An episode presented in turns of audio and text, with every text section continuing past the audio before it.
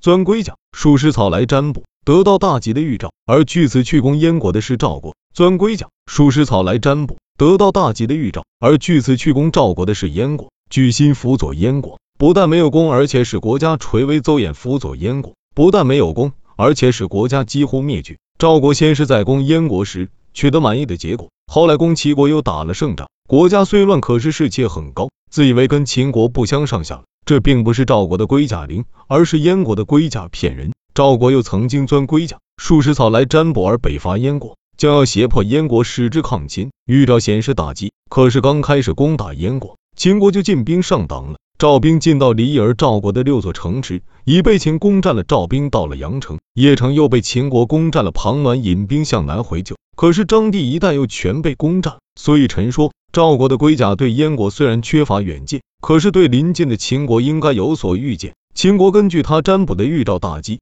开拓了疆土且有实力，就燕国又有了名声。赵国也是根据他的预兆大计，土地被分割，士兵受屈辱，君主饮恨而死。这并不是秦国的龟甲灵，而是赵国的龟甲骗人。当初魏国好几年向东进攻定陶和魏国，把这一带都攻占了，又有好几年向西进攻，几乎丢了整个国家。这并不是风龙、五行、太一。王相、射提、六神、五阔、天河、阴强、岁星等吉星那几年都在西方，也不是天缺、胡孽、行星、荧惑、魁台等凶星那几年都在东方。所以说，龟甲石草这些神灵鬼怪不足以决定战争的胜败。星辰的方位是左是右，或北或下，不足以判断军事的胜负。尽管如此，还要坚持这种观点，可真是愚蠢不过的了。古代君主尽心尽力革新民众观念。大力阐明法令制度，法令制度严明，忠臣就能奋勉刑法坚决，奸臣就会停止为非。忠臣奋勉，奸臣停止为非，得以广拓疆土，君主又受到尊崇。秦国就是如此，群臣互相勾结，愿意破坏国家法纪，营私舞弊，则疆土日消，君主就地位下降。山东六国就是这样，混乱弱小的国家衰亡，这是人类社会的实际。清明强大的国家统一天下，自古就有这个道理。越王勾践仰仗大鹏之龟占卜吉兆，同吴国交战而败北，当了阶下囚，而却吴国夫建议回国以后，抛弃龟甲，严明法治，革新百姓的陈旧思想，而求消灭吴国。结果是吴王夫差战败被擒。所以依靠鬼怪神灵的就会忽视法治，依靠外国援助的就会危害自己的国家。曹国仰仗齐国而不听从宋国，当齐国攻打楚国时，宋国趁机就把曹国给灭了。邢国仰仗吴国而不听从齐国，越国攻伐吴国时，而齐国趁机就把邢国给灭了。许国仰仗楚国而不听从魏国，楚国攻打宋国时，而魏国趁机就把许国给灭了。郑国仰仗魏国而不听从韩国，魏国攻打楚国时，而韩国趁机就把郑国给灭了。如今韩国国小而仰仗大国，君主忽视治国而听从秦、魏，仰仗齐。楚可以利用，而国小也就加速了他的灭亡。所以依靠别国是不足以开拓疆土的。而韩国确实视而不见。楚国为了攻打魏国而对许焉用兵，齐国攻打任忽而夺取魏国的领地，这些都说明依靠大国是不足以保全韩国的。而韩国却不知道，这些都是不严明法治禁令来治理国家，但依靠外力的支持才是国家灭亡的。所以臣说，明确治国之道。国家虽小，但是赋予赏罚谨慎守信；百姓虽少，但是强盛，赏罚没有法度。国家虽大，士兵懦弱，土地不是他的领土，百姓不是他的人民，没有土地，没有人民，尧舜也没有办法统一天下。即使是在夏商周三代，也无法强盛起来。而且君主又是错误的赏与，人臣又是白白的捞取，放弃法治而称颂先王之功的人，君主就会把国政托付给他。所以臣说，这是希望有古代那样的功绩，拿古代君王给有功者的奖赏，去赏赐今天那些空谈先王之功的人。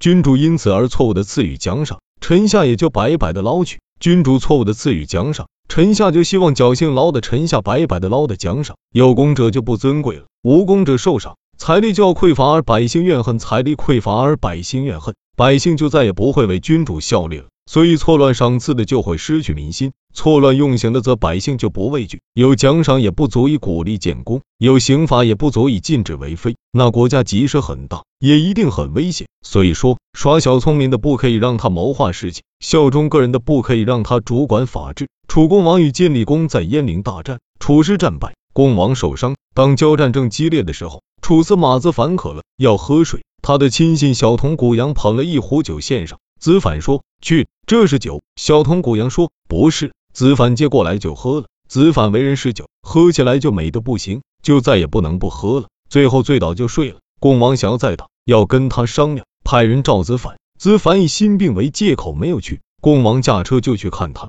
刚进帐篷，闻到酒气就回来了，说今天的战斗，寡人的眼睛受伤了。我所依靠的是司马，可是司马又是这个样子，这是忘掉了楚国而又不顾惜我的士兵喝。寡人没有帮手再打了，于是就撤兵回去，杀了子反。并认为这是极大的耻辱，所以说小童谷阳献酒，并不是本心恨子反，而是真心小钟而爱他，但是恰恰把他害死了，这就是晋小钟反而成了害大钟，所以说小钟正是大钟的祸害。如果让晋小钟的人主管法治，那就必将赦免与他亲近的人的罪过，以表相爱，这就同下面的人相安无事了。然而却妨害了治理百姓之大事。当魏国刚刚公布立辟奉行法令的时候，有功必赏，有罪必罚。他的强盛可以匡正天下，威严震慑四邻。等到法令被忽略以后，执政懦弱，而国家就一天比一天削弱了。当赵国刚刚公布国律，建立大军的时候，人民众多，兵强马壮，开拓疆土，进入齐国。燕国等到国律执行松懈，执政懦弱，国家就一天比一天削弱了。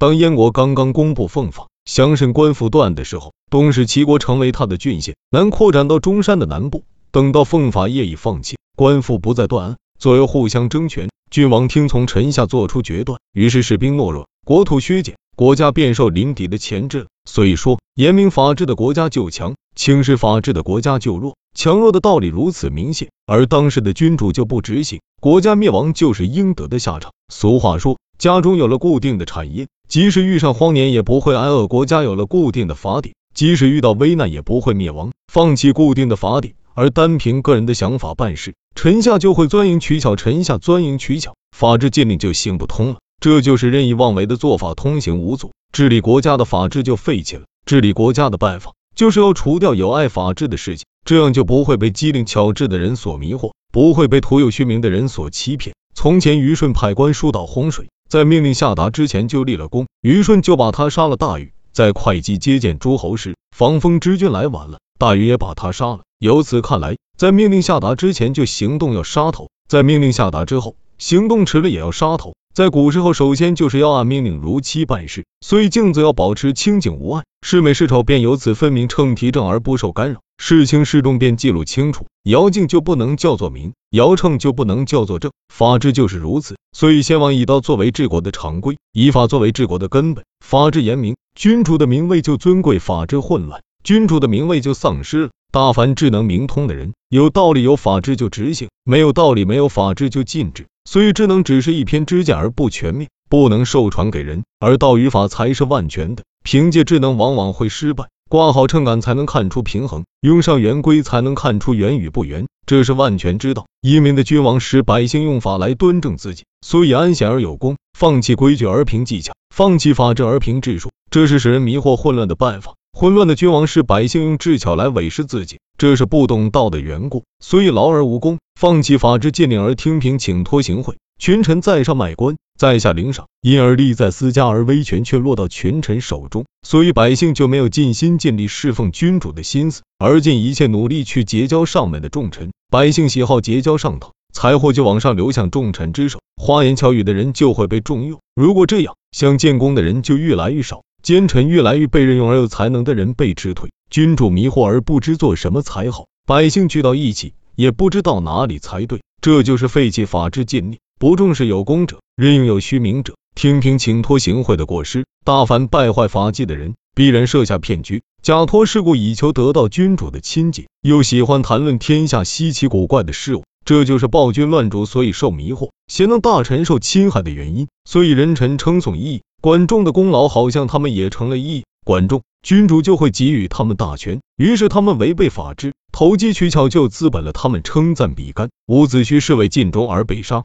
就是他们急于强健而有了借口。对上盛赞商汤王齐桓公的贤明，对下宣称夏桀夫差的凶暴，这是拿古人比今人，是根本不能相提并论的。这种行为一定要禁止，君主认为是正确的。裁定下来作为法治，可是如今人臣多半反对法治，而树立他个人的智巧。他们用智巧来肯定邪恶，诋毁法治，树立智巧，这种行为一定要禁止，这才是君主之道。